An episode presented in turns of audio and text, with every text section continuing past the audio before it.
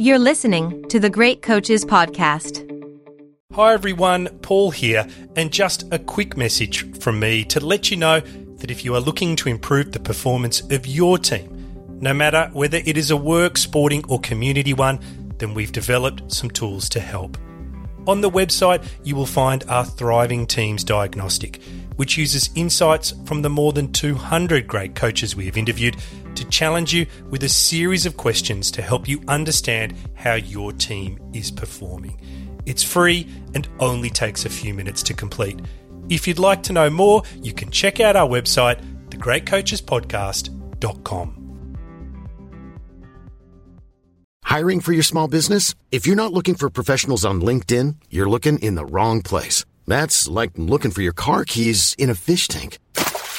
LinkedIn helps you hire professionals you can't find anywhere else, even those who aren't actively searching for a new job but might be open to the perfect role. In a given month, over 70% of LinkedIn users don't even visit other leading job sites. So start looking in the right place. With LinkedIn, you can hire professionals like a professional. Post your free job on linkedin.com slash people today.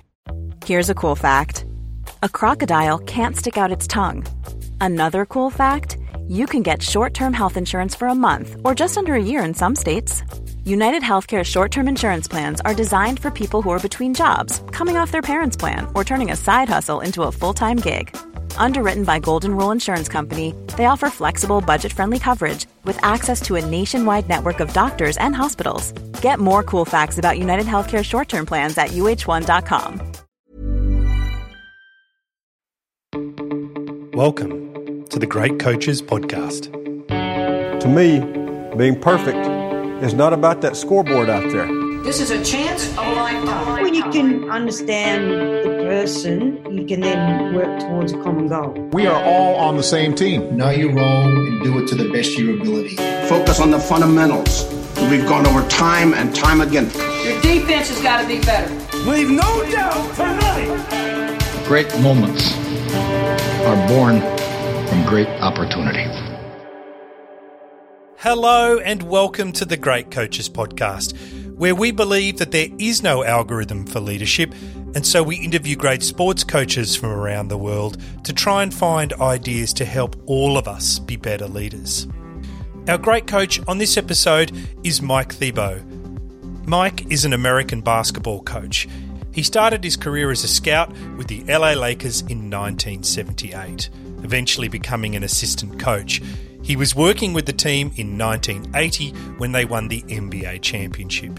He then moved to the Chicago Bulls, where he worked as a director of scouting and assistant coach, and was in the room when the Bulls chose Michael Jordan in the draft. He has gone on to work with the Atlanta Hawks, the New York Knicks, the Seattle Supersonics, the Milwaukee Bucks, and the Connecticut Sun, as well as being a part of the basketball staff for the USA women's team that won the Olympic gold medal in 2008. He was most recently the head coach of the Washington Mystics in the WNBA and led them to the 2019 championship. This is a masterclass of an interview, and some of the key takeaways for me were how honesty is the number one attribute that a coach at any level needs, and how, as a leader, you need to be bringing in people to be honest with you. How his time working at the LA Lakers when Magic Johnson and Kareem Abdul Jabbar were there taught him that it's never about you as the coach, but instead how well the team work together. How your priority should be getting better at your current job, not looking for your next job. And he talks about how he had to learn this early in his career and the importance of emotional control, even if it is something that you are not particularly good at. We were very lucky to get this interview with Mike, and I hope you enjoyed as much as we did. And just before we go to the interview, if you like what we do here at the Great Coaches Podcast, then head over to our website where you can find exclusive audio and video content, as well as our insights database that has thousands of one to two minute videos from all of the great coaches we have interviewed talking about leadership topics like culture, communication, and care. You can download the material and share it, and hopefully bring a different perspective to the challenges that your team is facing. And you can find all of that at thegreatcoachespodcast.com. And now, please enjoy our interview with Mike Thibault. You're listening to the Great Coaches Podcast. Well, good afternoon, Mike Thibault, and or rather, good morning your time, and welcome to the Great Coaches Podcast. Thank you. Glad to be here. Mike, very excited to talk to you about all things basketball today. I can see you've got the USA shirt on and you're about to head off to camp. So I appreciate yeah. you. Appreciate you, ta- you know, giving us a little bit of your time before you head off. About 24 hours, I'll be on that flight. So, well, could I start with something really simple then to get us going? Where are you today in the world? What have you been up to so far, and where's that flight headed to? Um, I am in Washington D.C., um, where I live year round now. I'm actually in Virginia, across the river from Washington D.C. Uh, we're a couple weeks removed from a um, unsatisfying finish to our season because there's only going to be one satisfied team at the end. We lost in the playoffs to Seattle. Um, they uh, they they were better than us uh, when it counted. Uh, we had our chance in game one and uh, didn't get it done. So now I am preparing for USA basketball starts training camp uh, tomorrow night in Las Vegas um, for the World Cup in Australia. So that a place near and dear to you. Uh, so we're headed to Sydney in about a week, but we will be in Las Vegas training this next week. I've got to take a little delay for a day uh, in the training at the end of the week. The, the Hall of Fame uh, ceremony is next weekend, and one of my former players, Lindsay Whalen, is being inducted, and one of my former uh, assistant coaches, Marianne Stanley, is being inducted as a coach and a former player. So uh, it's it's a very busy and exciting basketball week. Um, I'm glad I have USA basketball this week to kind of get over the end of our season, uh, but a lot to look forward to the next month. Well, it, it is, and the weather in Australia will be fantastic, and the crowds, well, they should be pretty vocal cheering for the home team. I would think so, and uh, they got the big return of Lauren Jackson coming back to their team, so a lot of people uh, excited in Australia about what their team is going to look like. So, Mike, maybe I could start actually. I know you're heading off to the Hall of Fame, but when I was learning about you, the list of coaches that you have had first hand experience to is quite extensive. I can see Anne Donovan, Paul Westhead, George Karl, of course, John Wooden, and I'm sure there's many, many others. And I'd like to maybe just start by asking you from your long and storied career up close with these great coaches, what is it you think that they do differently that sets them apart? Um, I don't. It, it differently is is a tough word because there's so many great coaches. Um, they all have a little bit different styles, but I think the first thing that always jumps out to me, and it's what I tell young coaches too, is that you have to be yourself. And I think that all of these coaches, sometimes through trial and error, um, trying to figure out things, is they have to identify their own personality that they are true to uh, before you can be consistent with your players. And I think that's, you know, there's principles that each coach has, and they're all a little bit different.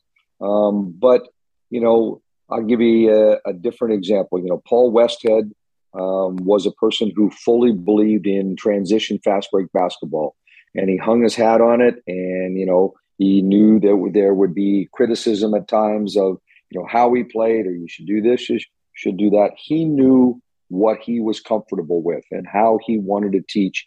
And so he stuck to his principles. And so he, you know, he could change up, you know, with maybe a little bit different personnel, um, and you know, tinkered with it as he went along in his career. But that's who he was. John Wooden uh, was a kind of back to basics fundamentals coach, and he believed in certain things. And so he developed his UCLA high post offense, and he based most of what he did around that. And he had principles, and his players had to, you know, uh, work fundamentally every day in the basics of that offense in order to um, be consistent.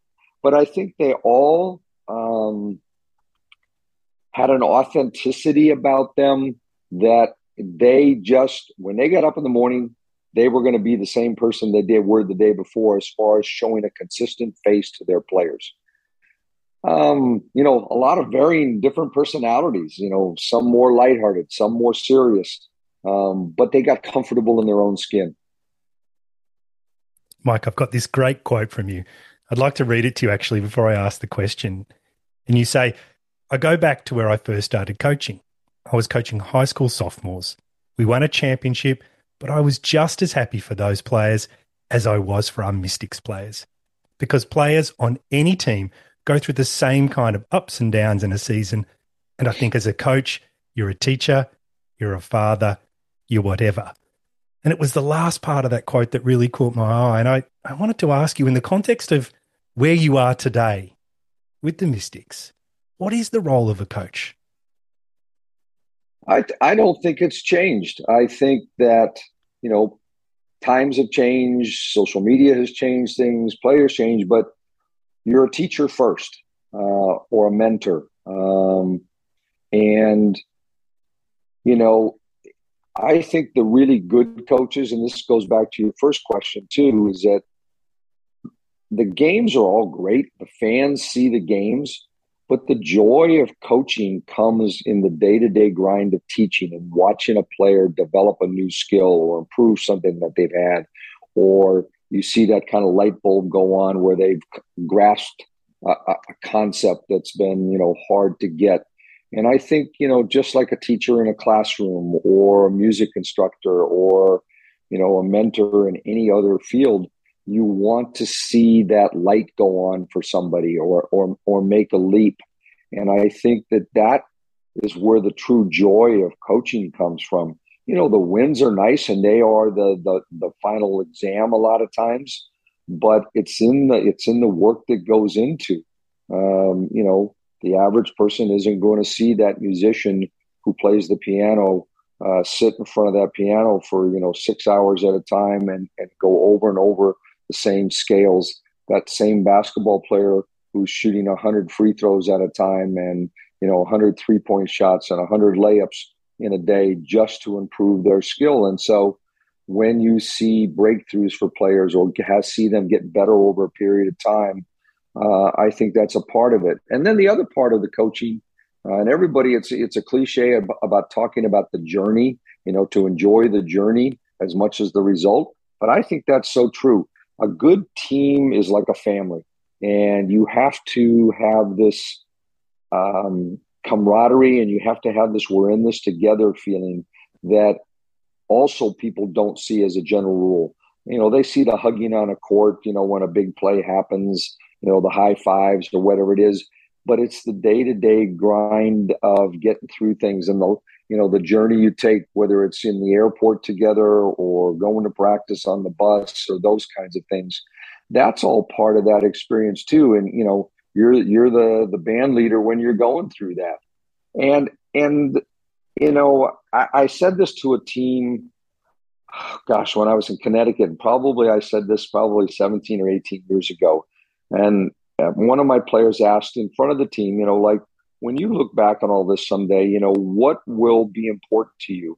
And I said, I hope that someday the experience you have when you're older and you got kids or whatever, you're sitting on your back porch one day and you say, you know, I remember that experience and it, and it, it gives me a warm feeling. And I can look back and say it was a great thing. So about five years ago, I got a phone call from a former player who played in Connecticut.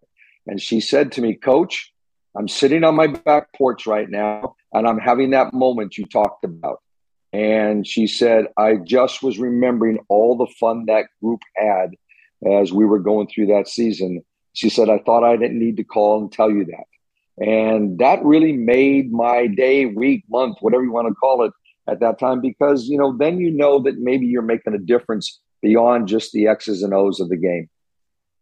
Mike, I know that one of your team rules is to try and have something to laugh at every day, and you're quite overt about it.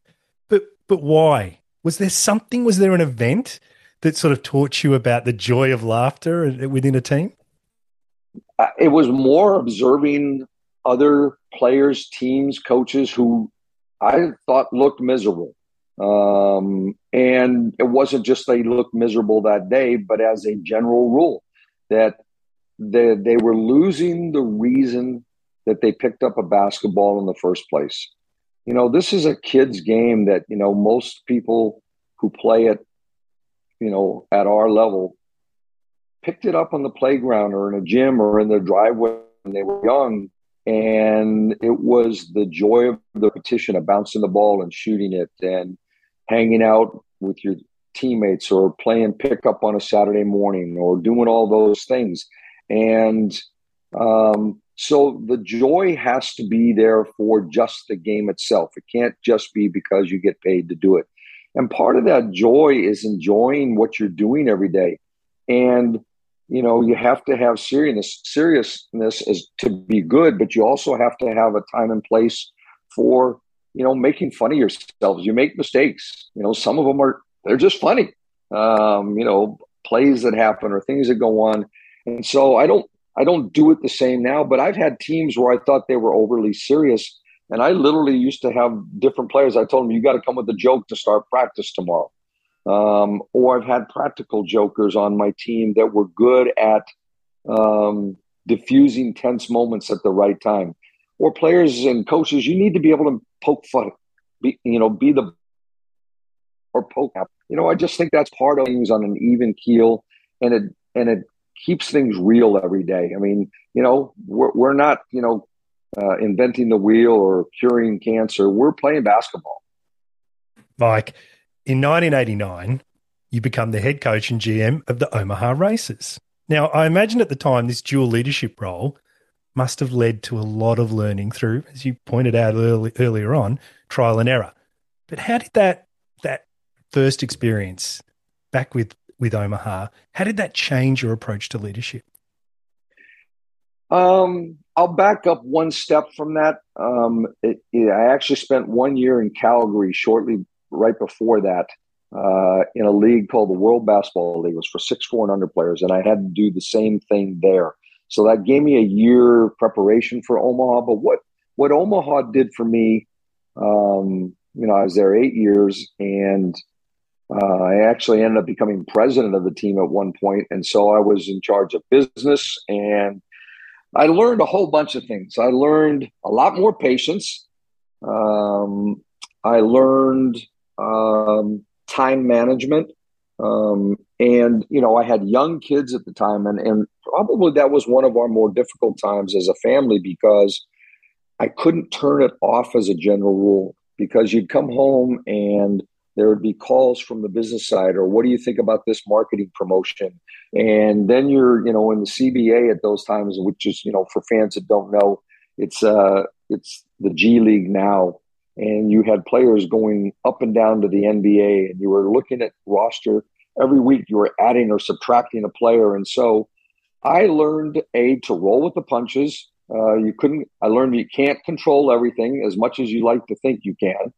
Um, I learned to manage my time uh, because I had to. Um, my family still needed me.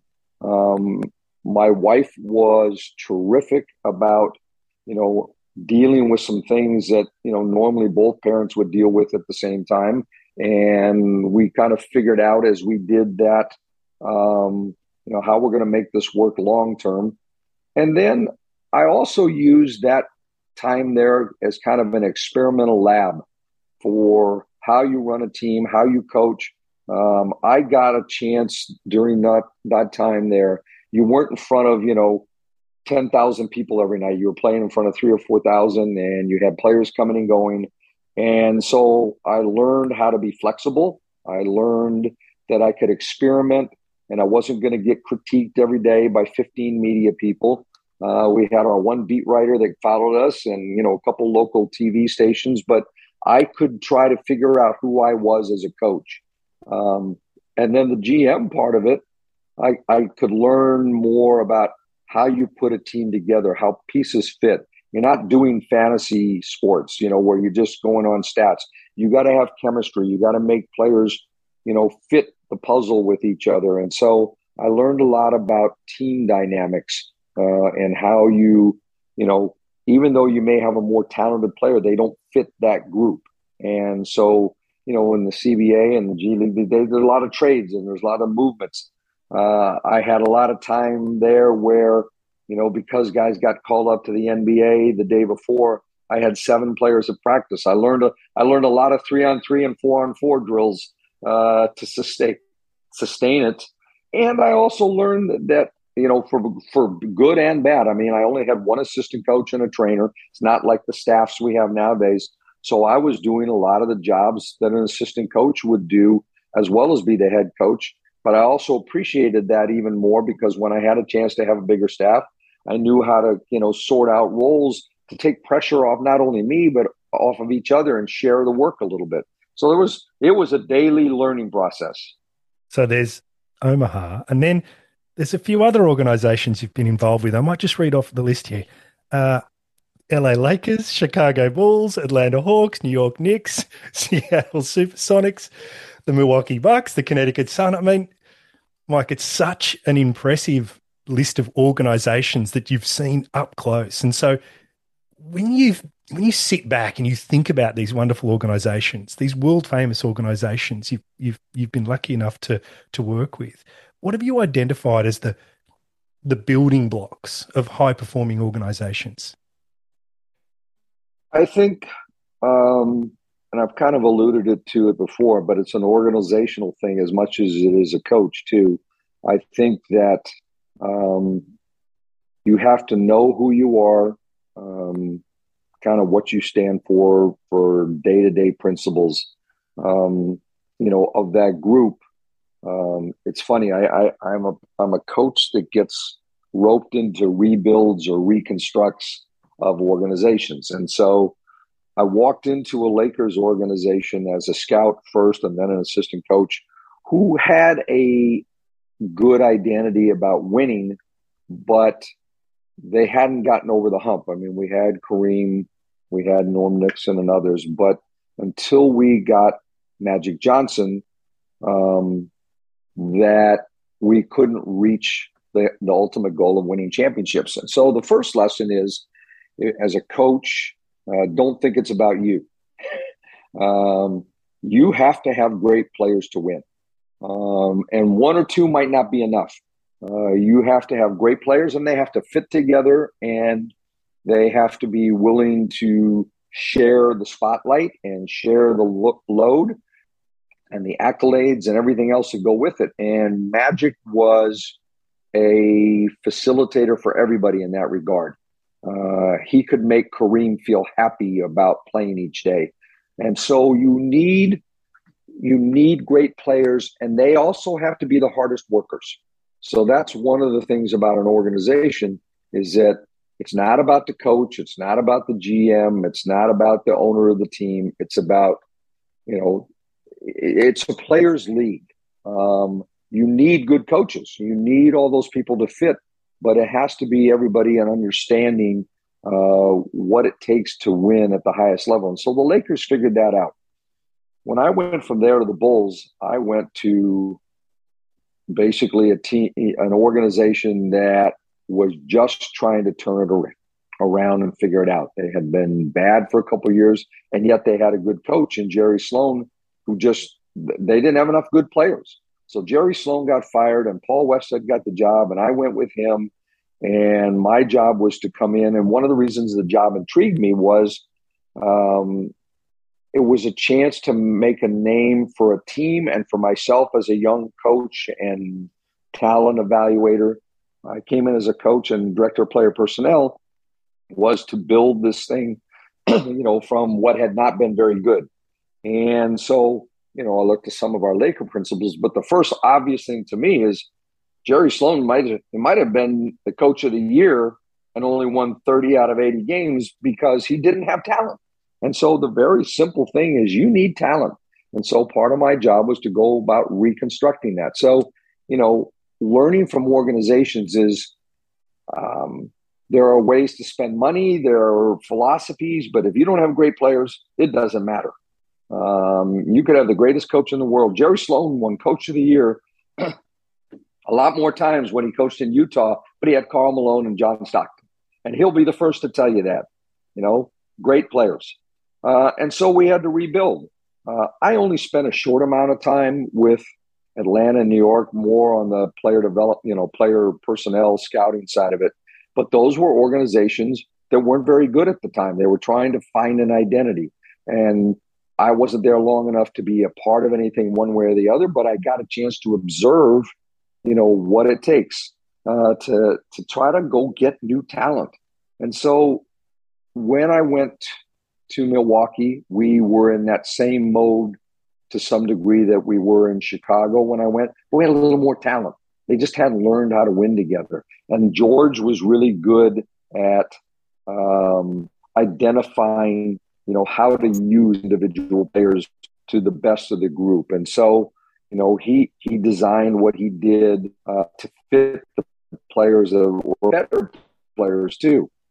Um, and so, you know, when I went back to coaching my own teams in Connecticut and Washington, they were reclamation picks. And Connecticut was more talented when I took it than I was when I came to Washington. Not not anywhere near the talent. But they hadn't learned how to win. So you had to install those basic principles of how you work together. Let's make use of the best players. Let's go get another player that facilitates. Connecticut's a great example that they had talent, but they had been mediocre. Well, then we add Lindsay Whalen to the mix, a young point guard, much like Magic in the sense of, you know, makes everybody happy, makes their jobs easier in the court. All of a sudden, things change. You need that dynamic person to to make it go. And you know that's that's a really eh, I mean it's a long-winded answer, but it's it's a very consistent, simple thing. Get great players who like each other, who love being on the court, and make the pieces fit together. Mom deserves the best, and there's no better place to shop for Mother's Day than Whole Foods Market. They're your destination for unbeatable savings, from premium gifts to show-stopping flowers and irresistible desserts. Start by saving 33% with Prime on all body care and candles. Then get a 15-stem bunch of tulips for just $9.99 each with Prime. Round out Mom's menu with festive rosé, irresistible berry chantilly cake, and more special treats. Come celebrate Mother's Day at Whole Foods Market. Hiring for your small business? If you're not looking for professionals on LinkedIn, you're looking in the wrong place. That's like looking for your car keys in a fish tank. LinkedIn helps you hire professionals you can't find anywhere else, even those who aren't actively searching for a new job but might be open to the perfect role. In a given month, over 70% of LinkedIn users don't even visit other leading job sites. So start looking in the right place. With LinkedIn, you can hire professionals like a professional. Post your free job on linkedin.com slash people today. Mike, your wife Nancy says that, quote, you have a lot of empathy, but tend to be stoic and composed. And it made me wonder if there was a list, if I was to ask you to list out the most important attributes for a leader in the WNBA, based on your experience, what would be at the top of that list? Yeah, and it wouldn't even, it wouldn't even just be the WNBA. I think it's consistent. The WNBA, I coach it no differently than I would in the NBA or college or high school or anything else. I think the first thing is to be honest with yourself and be honest with your players. Don't be afraid to tell the truth. You know, sometimes you have to, you know, sugarcoat it a little bit eh, or, or your approach and how you say it. But players instinctively know if you're trying to con them. And I think that you need to be honest with them, honest with their skills and what you expect from them. I think you have to be honest with yourself about the level of play that you have, how good your players are. You need to do constant self evaluation uh, of your own personal things, of your staff, and of your organization in general. You just can't assume things are going on. I, I going the same uh, without reevaluating. I like bringing in people from the outside to, you know, who are basketball people who watch my team and will tell me the truth. You know, you guys stink at this, or you're good at this, or, you know, I think that's part of it. I think the other part of it is you need to be consistent. You ask your players to be consistent um, in your behavior or how they act with each other or how they act emotionally on the court you have to be able to do that as a coach yourself. Um, you know, and and and I'm I'm emotional at times. I think you know my wife was being kind because I think um, I I have a, a, lot of passion. I have to learn how to rein it in sometimes. Um, but your but your players also need to see that part of you too. I think that the stoic part comes in not overreacting to some things but I think there's times you need to light a fire under people and make them understand that this particular thing as a coach matters to you. It, it's important and that they need to see the same importance. And so I think, um, you know, you have to balance it. And the other part of that is, you know, you only have so many opportunities or times in a year where, you know, you can kind of use that uh, chip that you know that you get somebody riled up and you get them going about. I, I, you can't do that every day, or it loses its uh, it loses its um, impact probably on anything. Um, I think you have to you know pick and choose your spots for you know the fire them up speech or you know uh, whatever it is that gets everybody going. I'm not a big believer in these rah rah pregame pep talks. Um, usually they happen 30 minutes before the game, and I found most most players have forgotten them 10 minutes after you gave it. So you know, I think that that your preparation for a game is in the work you've done. I don't think you can have a team that doesn't have emotion, but I think you also have to have a team that can play calmly when it's most needed. And so, you know, you have to, I think as a coach, one of the things I've learned, you have to pick your spots. Um, and, you know, tell the truth, be consistent, pick your spots, uh, and know what they know what you're doing. You're, you're not going to be able to fake people. Um, you know, you do your homework. I think our players know, even from my staff, that my staff has put the time in watching film and studying. That you know, if if a coach on my staff talks to a player about something, the player goes, "Okay, they've done their homework." I think that's important. Well, can I talk about spots, preparation, and lighting a fire, actually? Because in 2019, your team wins the WNBA championship. But the road to that victory started much earlier. In fact, I understand it was the pain of missing out in 2018 in, in Seattle, to Seattle, that drove that team. I'd really like to know, Mike, what did you learn about motivation through that period? I think um, almost every player that makes it to this level is, for the most part, highly driven. They're obviously talented, or they don't get to this level. Um, they've been competitive to get to this level, but there sometimes is this understanding that needs to come of how hard it is. You know, there's that saying that, you know, if it was easy, everybody would do it. It's it's the true thing when you think you've played really hard or you think you've worked on things um, and you come up short and you say you know shoulda coulda woulda. I could have could have been a little bit better at this. I could have done that. And actually in 2017 we lost in the semifinals to minnesota who won the championship and then we got swept by seattle as you said and our players knew there were a couple parts to that number one uh, you know we didn't have um, home court advantage, um, and that would have been nice um, in both of those years. And so the difference in home court advantage sometimes over the course of a season is one or two games. And did you let something slip away that you could have halfway through your season, and at the end of the year you regret it? Um, I think the other part is you need something when you go through the off season, and our off season is really long. We're not playing this 80 game NBA schedule. You know, we're playing 36 games or 34 games back then. And so, you know, in that long off season, when you're thinking about, you know, the shoulda, coulda, wouldas, are you going to be able to push yourself through to do the little extra to become a little better? Are you going to go from being a 79% free throw shooter to an 84% free throw shooter? And what does that look like?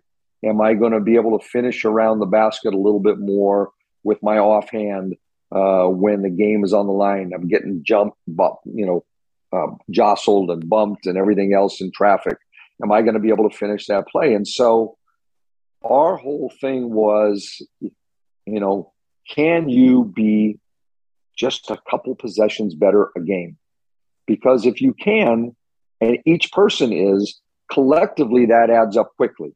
And so our motivation was that each person's going to be a little bit better. You don't have to, you're probably not going to be 20% better or 15% better as a player. Maybe if you're young, but can you get one skill better? Can you be a little bit better at this? And if you all commit to that, then we'll be better. And we did that. We were better. It's ironic that, you know, I, I mentioned free throw shooting. I wasn't thinking about it specifically when I first said it to you, but, you know, we set an all-time professional basketball record, male, female, NBA, whatever that year as a free throw shooting team. We shot 87% from the line.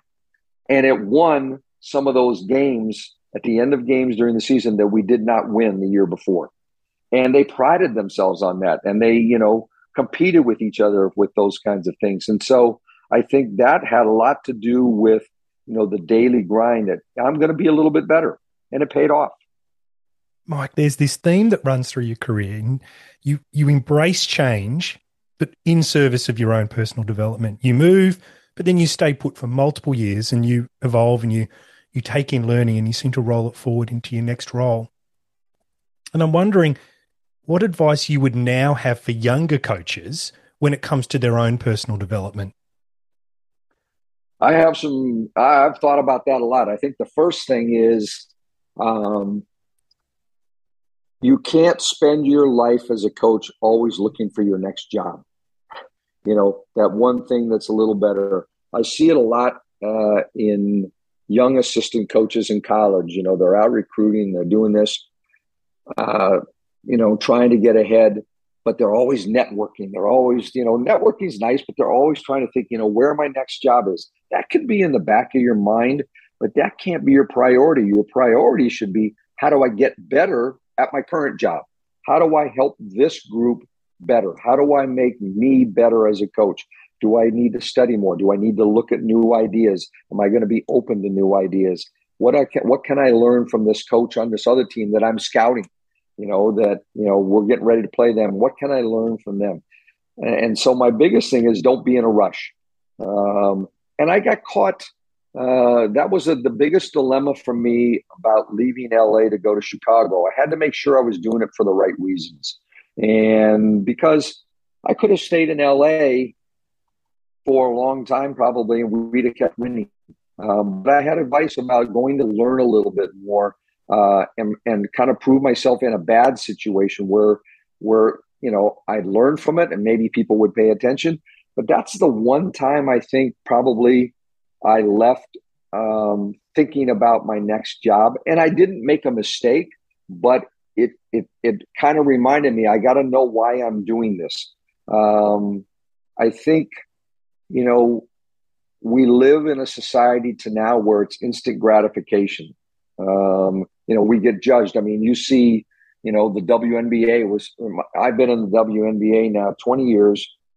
And for about 15 or 16 years, every single offseason, I was asked, is the WNBA going to survive? And, you know, are you going to be out of business? And it was one of those things that my answer was, well, people ask the NBA that every year that they went through and all the franchise changes. And, you know, a lot of people nowadays don't remember the Fort Wayne Pistons that are now the Detroit Pistons or the Buffalo Braves that became the LA Clippers that became, or the San Diego Clippers that became the LA Clippers. So and so, if everybody had judged the NBA on its first fifteen or ten years, they would have been out of business. And yet, it's the same thing individually about coaching. You know, you you're to make some mistakes. You're to move around a little bit, but don't be in a hurry to just judge what you're doing by the first result. You know, do you have patience to to to last a while? Um, coming here to DC, um, you know, I took a job that the previous two years they were six and 28 and five and 29. And, you know, the first year we made a big jump. We won, we won 17 games and everybody goes, it's fixed. It's good. And I knew darn well we probably spoiled people because we had won more games than we really were as good as. We played harder than the previous group did. We played with more enthusiasm, but we weren't all that much more talented. And until we became more talented, until we fixed some other things, um, you know, it, it wasn't going to pay off. And it didn't pay off until we added a couple great players. Back to my very first statement about great players. You need to have great players. Well, getting Elena Delle Donne and Kristi Toliver in an offseason, that changed us from being good to great. and so, you know, i am telling young coaches, it's not going to happen all at once. Patience you know, is a virtue that everybody's preached for their whole lives, but it's true. If you don't have the patience to see something through, then you're always going to be unhappy. I, I know coaches that they were always looking for the next thing, and I never saw them as contented or happy people. They couldn't live in that moment of enjoying what they were doing right then. And so that's my biggest advice for young coaches. And then the, the other part of it is be a sponge, be curious, be inquisitive, ask questions, watch other people, um, be observant, learn new ways to do things. Um, I, you know, I'm I'm about to be 72 years old, and I can tell you I probably learned five or six new things in the last month that I would do a little bit differently, or I want to change this drill or do something. If you aren't willing to do that, and, and if you're set in your ways, you're not going to get better. Mike, I understand it was your daughter who first said to you that we meet, we need more focus on women's basketball. The game's come a long way, as you just said, then, But I guess if it's co- to continue to grow, what would you point out as the main priorities for the coming decade? Um, some are individual skill things, some are big picture. I think that on the individual side, players continuing to uh, do what we seem to be doing right now. We're bigger, faster, stronger uh, as athletes in the women's game right now. You know, the average post player when I came in the league probably was six three, six four. We have all these six six, six seven players now who are athletic, can handle the ball. You know, you have um, more versatility. Uh, you have, you know, Elena Delle Donne, and Stewart, and A'ja Wilson, uh, Jonquel Jones, all these players who are six six, six five, who can shoot the three, they can post up, they can do all these things. Lauren Jackson in Australia is one of the first of that group. Uh, I thought I think she helped change the game, but you got to keep evolving as a player. You can't let coaches when you're young put you in a box and just because you're big say, "Well, you're a back to the basket post player." Uh, I, I think you know you you need young players to develop as athletes as well as basketball players. You know, jumping and sprinting and running and landing and all those things uh, are going to be important uh, to injury prevention, to body development. I think that's part of it. I think the, the, the next part of it is the players need to be students uh, of the game and watch more of their own peers, of the, the NBA, of you know, international play, and you know continue to learn new ways to get better, uh, both as teams and coaches and players. And then the last part is a more global thing for the general public.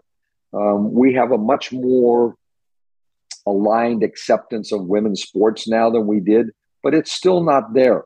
Um, you know, we're seeing uh, TV um, programming take on more and spend more and, and, pay more for the rights to women's sports. That's going to be the difference. You know, everybody says, why can't we pay our players more? Well, we're not going to be able to pay them more until TV pays us more. And I think that that's the next big horizon that, you know, has to be hurdled uh, as far as the game. We need more parents to encourage their kids, whether they're boys or girls, to watch and appreciate women's sports. Uh, not just basketball, but women's sports in general. And I think we're seeing more of that. We're seeing more dads coaching their daughters. And, you know, it used to be a, you know, you know the, the, the, the old image of a father wanting to have a son and coach their son. You got a lot of dads now who are just as happy to coach their daughters and see their progress. And that's been a big change. But I, I, I find one other thing that's interesting out there. If women want to have more rights for women athletes and more appreciation for women's sports, women need to take up the mantle as much as anybody. Um, it's interesting in the United States right now, 50% of the NFL football watching population is women. Can you imagine that would be what that would do for the WNBA? That we need moms and dads to take their kids to events, to not want free tickets, to pay for, you know, th- to go to a game because, you know, I think there's been this image out there is that, you know, I'm willing to pay big dollars to go to an NBA game or an NFL game but we trivialize the women's game if we're not willing to do the same thing. And that has stuck out to me on the business side more than anything else. You know, if you're willing to spend, you know, $14 or $15 to go to a movie, why are you looking for a ticket half that price to go to a pro women's basketball game or a college women's basketball game? You know, you have to give it the same credence that you would something else. You cannot devalue the product. And I think that's you know another step that we need to take and i i have those discussions with our fans when we do business of basketball thing you know fans are wanting you know free this and free that but you want our players to get paid more well you can't have it both ways there is a cost to doing business and so you know i think that that's a reality that needs to be addressed if we want women's professional sports to succeed. Because if it does succeed and it's on TV and it's it will trickle down to every level of women's sports. Um, and and I just feel that that's you know somewhere we need to go with it. Mike, you've been so generous with your time today. I know you're racing to catch a plane, so I've got one final question, and I'd like to start it with a quote actually, because you say you prefer the individual success of a player than the coaching thing. End quote. And I guess in the distant future, if you ever retire, what would you like your legacy for these individuals to be? Yeah, and I, and I think that that quote is I, I, like the individual and the team as opposed to the the the legacy of your coach. Um, I would like kind of back to what I said early on for players to look back and say, this coach had my best interests at heart. I learned how to be a better basketball player, but I also learned how to be a better adult, a human being, um, you know, as, as, I go through this. Uh, I want players to think beyond themselves and um, I want an appreciation for what they've done. And so, you know, I'm not the most religious person, but I'm a big believer that you treat others, you know, the golden rule of treat others like you would want to be treated. And I want players to come away from an experience of being coached by me that I've lived up to that, that I want them to uh, know that I had their best interests at heart and that I cared and that I'm I'm going to enjoy talking to them and observing them five or 10 years after they're done playing. See what kind of parent they are, what kind of, you know, wife or husband they are. Um, you know, I, I, get I get a lot of enjoyment out of, you know, seeing former players and how they're succeeding or what they're doing. Um, but I want them to walk away from being coached by me or by my staff saying that was a great experience. That's that's what I would like. The wins and losses come because of that, um, you know, and and you're not going to always have the best. There's only one happy team at the end of every year in, in a league, the, the one that wins the championship, and not everybody's going to win it. But I do want them to say this was worthwhile. Mike, I think enjoyment, treating others like you wanted to be treated, and worthwhile is a pretty good place to finish. So Thank you so much for your time today. All the best in Australia. I hope that you come second. I really do. I might not ever be coaching again if we come in second. and I'll be watching on from afar, but I really appreciate your time today, Mike. Hi, everyone. You have been listening to the great coach, Mike Thibault. I hope you got a lot out of Mike's thoughts and found a couple of ideas that you can bring to your own locker room, boardroom, or dinner table for discussion.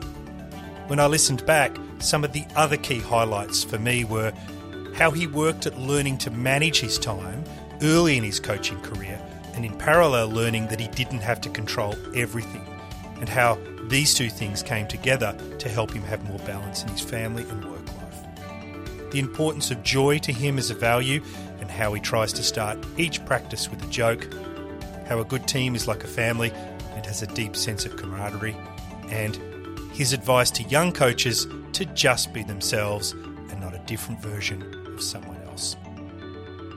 I hope you enjoyed it as much as we did. And just before we go, if you have any feedback, then please let us know. Just like Scotty H., who said, great interviews, wonderful insights from such a broad selection of people in sports. Thanks, Scotty. The interaction with the people around the world who listen gives us great energy. And so if you have any feedback or comments, please let us know.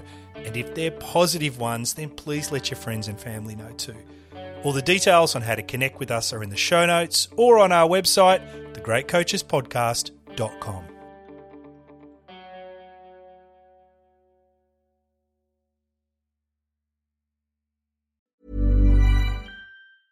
Mom deserves the best, and there's no better place to shop for Mother's Day than Whole Foods Market. They're your destination for unbeatable savings, from premium gifts to show-stopping flowers and irresistible desserts. Start by saving 33% with Prime on all body care and candles. Then get a 15-stem bunch of tulips for just $9.99 each with Prime. Round out Mom's menu with festive rosé, irresistible berry chantilly cake, and more special treats. Come celebrate Mother's Day at Whole Foods Market. Mom deserves the best, and there's no better place to shop for Mother's Day than Whole Foods Market. They're your destination for unbeatable savings, from premium gifts to show-stopping flowers and irresistible desserts. Start by saving 33% with Prime on all body care and candles. Then get a 15-stem bunch of tulips for just $9.99 each with Prime. Round out Mom's menu with festive rosé, irresistible berry chantilly cake, and more special treats. Come celebrate Mother's Day at Whole Foods Market. Target.